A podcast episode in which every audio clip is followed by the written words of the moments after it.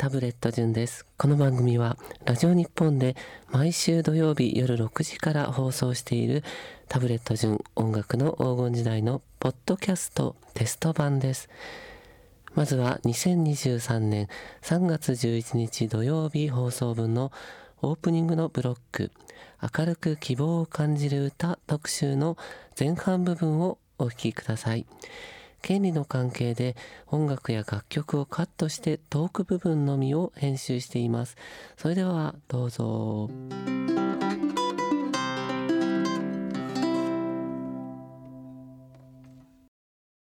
ラジオ日本ギフチャンラジオそしてラジオ関西をお聞きの皆様こんばんはタブレット順ですこの番組では1960年代から70年代を中心に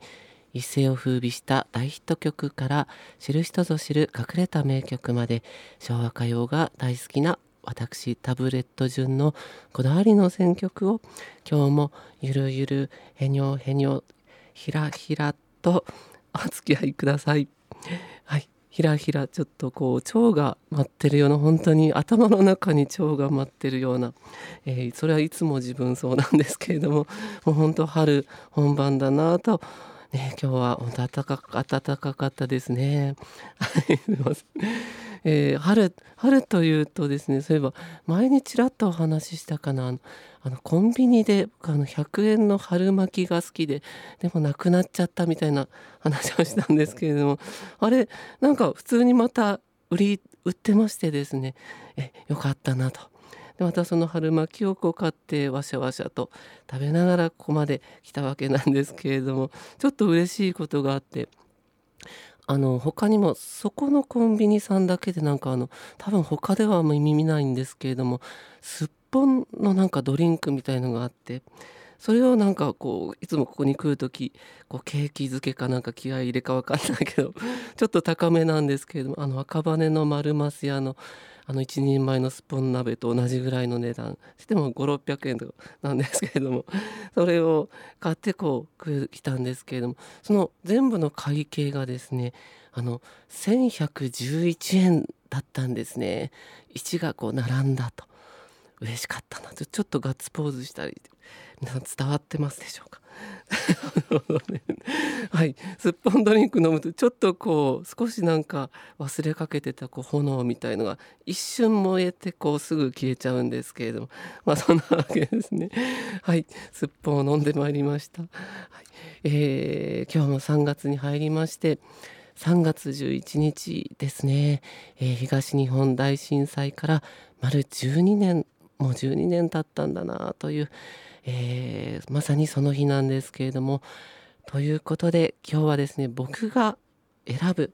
まあ本当にもう僕が選んだもう感覚的にですねもう僕の選ぶ明るく希望を感じる歌ということでお届けしてまいりたいと思います。今日も最後までどうかこんな僕にですねちょっとお付き合いいただければと思います。はい、では元気になる歌、まあ、自分はこうそうですね。いつもこう夢うつつの人生というか現実逃避してるかもなんですけれども夢の中にこう漂ってる感じが一番幸せという感じなんでこんな歌を、えー、高田京子さんで「みんな夢の中」からスタートです。はい、えー、今日は、えー、僕が選ぶえー、明るく希望を感じる歌ということで、まあ、僕の場合本当夢心地に歌わさせてくれるなという感じなんですけれども1曲目は「みんな夢の中」でした。昭和44年3月の高田京子さんのデビュー曲ですね。オリコン17位レコード大賞新人賞を取っておりますけれどもちなみにこの年のレコード大賞新人賞は他にはですねこんな「えー、風とかですね、えー、そして、あちょっと違うなごめんなさい、えー、それた対象は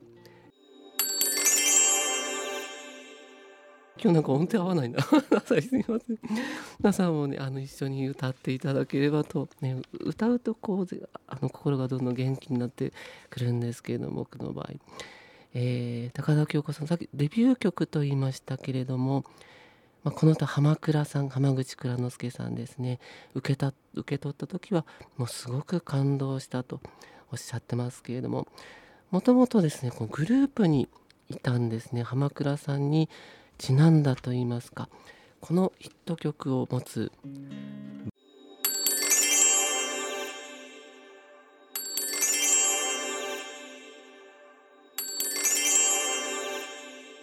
今度は本当に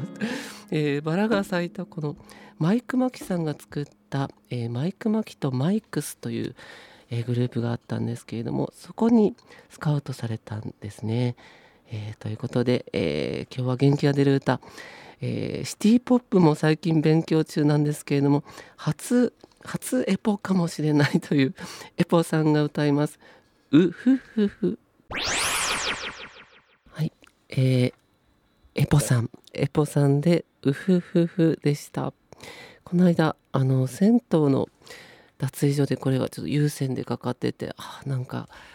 ウキウキする曲だなと思ったんですけれどもいいですね。ポさん。僕もそういうウフフフ笑いだとよく言われるんですけれども僕のウフフはちょっと不気味かもしれないんですけれどもウフフフと、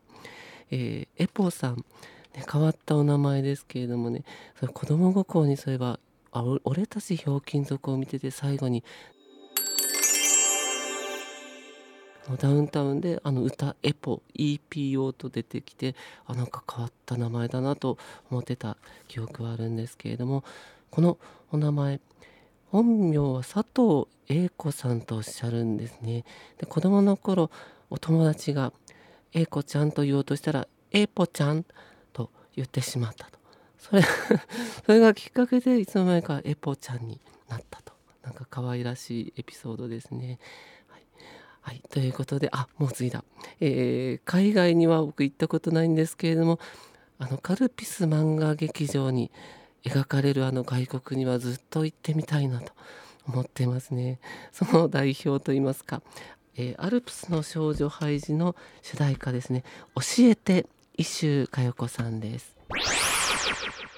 はい、えー、伊集佳代子さんアルプスの少女ハイジの主題歌これ「教えて」というタイトルなんですね。昭和49年。この再放送で見てたのであこんな自分の生まれた年だったのかと思いましたけれどもやっぱこれを聞くともうなんか思わずスキップをしたくなるという感じですね。スキップというと僕は結構実は落ち込んだ時にあのスキップをすると結構こう治ってくるというのがあってですね。あの急にスキップをしだすことがあるんですけれどもその恥ずかしい見られてる恥ずかしいっていうのも自分の中で結構気分転換に凄まじい気分転換になったりするんですけれども、はい。えー、ハイジもまた見たいですね。あのハイジというとヤギがヤギ界のペーター小ヤギのゆきちゃんとか出てきますけれども最近動物園この間もちょっと行ってきたんですけどちっちゃい動物園すごいもうハマっていましてヤギが特に好きですね。こう気が合うと言いますか。気が合うという、えー、でもヤギって本当はすごい非常に機敏で人間がロッククライミングしなければ登れない急な崖も素早くひとっ飛びと人慣れしていないヤギは猛スピードで突進してくることもあるということで気をつけなければいけないなと思います。はい、ということででは、えー、次なんだっけ次なんだっけ。あ次あ星にごめんなさい。星に祈りをこれですね。はい今日はご本人作ったご本人が歌う佐々木弁さんのバージョンです。は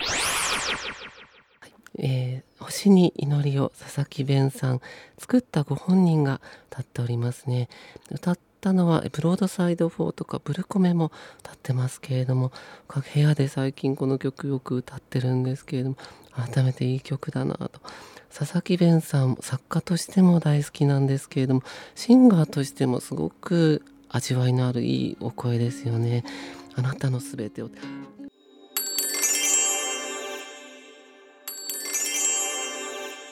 れも名曲です、ね。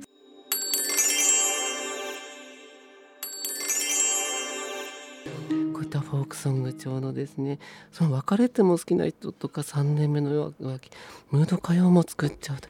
46歳で亡くなられて本当惜しいですけれども、はい、この星に祈りをももともとは昭和39年清原武さん「夜空の星」というタイトルで出したのが最初という。だからバラが咲いたよりも早いから国産フォーク第1号かもしれないですよね。はい、では、えー、この方ですね。古いやつだと思いでしょうが最近レパートリーに入れましたけど 鶴田浩二さんがポルカを踊るという鶴田浩二さん踊るか分かんないけど裏町ポルカ。はいいいですね。鶴田浩二さん裏町ポルカと、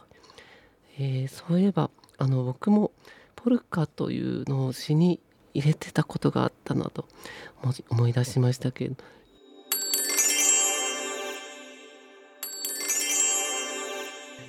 なんだっけこれ。あのそんなことより気になるのであのこの光景はうちの田舎に来ていた車でこうパン屋さん「スズランベーカリーです」みたいなのがこう来てですなんかそれポルカっぽいこう曲を流していたんですけれどもポルカって何だろうと1830年頃に起こったチェコの民族舞踊ということですね。歌声喫茶でもそういえばビアダルポルカと一日にそういえば必ず一回リクエストがあってあれを歌うとちょっと疲れるんですよね。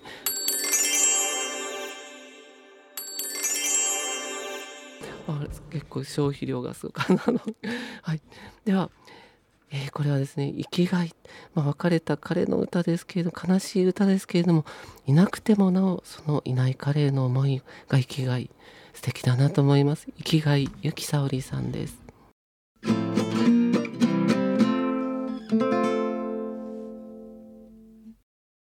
えー、ここからは2023年3月11日土曜日の放送直後のアフタートークです。はい、ということであのまだ放送終わったばっかりなんですけれども思いつくままちょっとフリートークという感じでほんとへにょへにょとさらにへにょへにょとお話しさせていただきますが今回そうですね明るく希望を感じる歌特集ということで、まあ、今日が本当に3.11だったので、えー、いつも選曲はそうですね。基本的に僕はあの暗い曲が悲しい曲がこう金銭に触れてしまうというのがあるので、えー、でもやっぱりこう年を重ねてきて本当にその明るい音楽そのものですね音を楽しむという意味での音楽もやっぱりそれこそがなんか自分ここ本当に音楽ってありがたいなと思えるものにもなってきたなという気がいたします。えー、でいつも選曲は本当にあの好きな曲がたくさんあるので、えー、結構悩んでしまうんですけれどもまあ結局はこの思いつくままにこう並べていくというような感じででもそれが思いつくままなんですがこう選び終わってみると、えー、なんかこうちょっとしたストーリーになっていたりとか自分も思いもせず、えー、それがまた選曲のなんか面白さだったりするのかなと。思えばこう中学高校からこう自分だけのこうラジオから切り取って編集テープみたいのを作ってて次の曲何にしようかなと。授業中そんなことばっかり考えていたので結局やってることは一緒だなというか。でも結構この選曲ってこう次に何にするかとかそれによってこうなんかストーリーが出来上がったりしてこの放送もそういうところを自分で楽しんでいるなという気がしております。そしてまあ3月11日ですね。東日本大震災から12年も経ったんだなと、えー、改めてそんなに経ったんだなとその日僕は何をしていたのかなと、えー、思い出すと、えー、まあ、昼寝してたんですよねそういうあの沼袋の部屋で。で昼寝しててもやっぱこれはもうめったなことではこう起きないと言いますかその、えー、なんですけれどもこれはちょっとただごとではないなと思って。あのそれこそもうレコードとかも全部本棚からも本が全部落ちてきてという感じでこれは外に出なくてはとで外に出たらやっぱりこの初めて見る光景というかこう電柱とかこう電線がこうなんか歪んでいるというかあの時のちょっと光景は忘れられないんですけれども実際その後電柱がそのままこう横に歪んでしまったままというのもあったんですが、はい、あの時の恐怖の光景というのは忘れられないですね。あとその日あの夜に中野でギター流しをするというようなちょっとお祭りの一環でそういう企画があったんですけれどもそれに参加しておりましてで結局もうあれから電話とかがもう繋がんなくなってしまったんですね。それこそ実家にも電話繋がらないし不安で、その主催の方とも繋がらないから、結局これはまあ、繋がらないからやるしかないだろうと思って、その酒場に、えー、繰り出していったわけなんですけれども、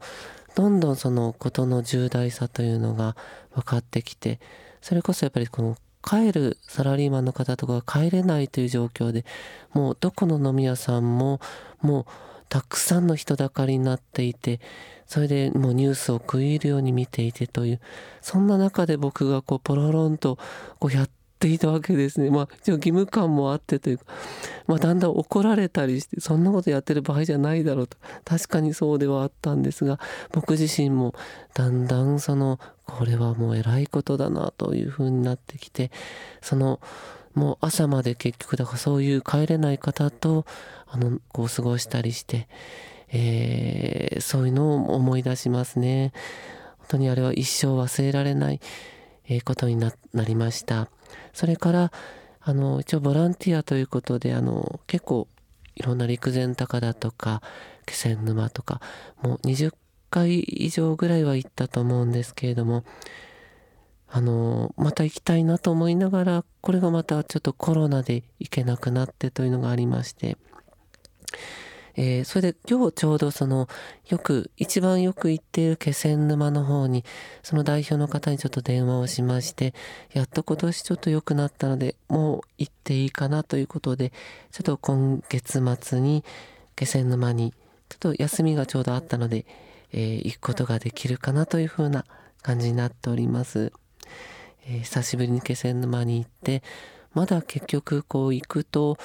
あのおそらく仮設住宅の方とかもそのまま住んでいらっしゃるんじゃないかと思うので、えー、そういった状況を見ながら、えー、久しぶりにその被災地の方とコンタクト、えー、コミュニケーション取れるのも楽しみにしております。はい、そんなわけで、えちょっとこのメッセージをですねこの前回のこのテスト版のポッドキャストを聞いてくださった方の早速メッセージをいただいているということで一つ読ませていただきます。ツイッターで、えー、ペコさんからいただきました。とても良かったですと。アフタートークもあって嬉しいですし、読まれなかったメールも読まれたりして素晴らしい試みだと思います。テスト版どうか残しておいてくださいと。いただきました。これはなんかすごく心強いですね。僕もちょっとあの、これがどういうものかというのをあまりまだこう把握せずお話ししてるところもありますが、こういうふうに、やっぱり普段こう聞いて聞けない方とか、いろんなこのポッドキャストという形で聞くことができるという、今、ありがたい時代になったんだなと、このような声をいただいて、またこの形で続けていく非常にこの励みになりました。ペコさん、本当にありがとうございました。はい。ということで、今回もテスト版ということで、アフタートークでお話しさせていただきました。えー、番組ではリクエストやメッセージもどんどん募集しております。エピソードも添えて番組宛てにはがきやメールでお願いいたします。放送ではですね、やっぱこの歌もかける、このポッドキャストでは流せない、え歌ももちろんかけておりますので、え生歌もちょこちょこちょことやっておりますので、モノマネもね、やっておりますが、これはもう別に聞かなくてもいいかもしれないあの、えー、期待しないでいただきたいモノマネも随所に挟んでおります。えー、ぜひラジオやラジコで楽曲も含めてお楽しみいただければと思います。ラジオ日本タブレット順音楽の黄金時代は毎週土曜日夜6時からラジオ日本ギフチャンラジオラジオ関西で放送していますのでぜひラジオラジコでもお楽しみください。タブレット順でした。それではまた。ありがとうございました。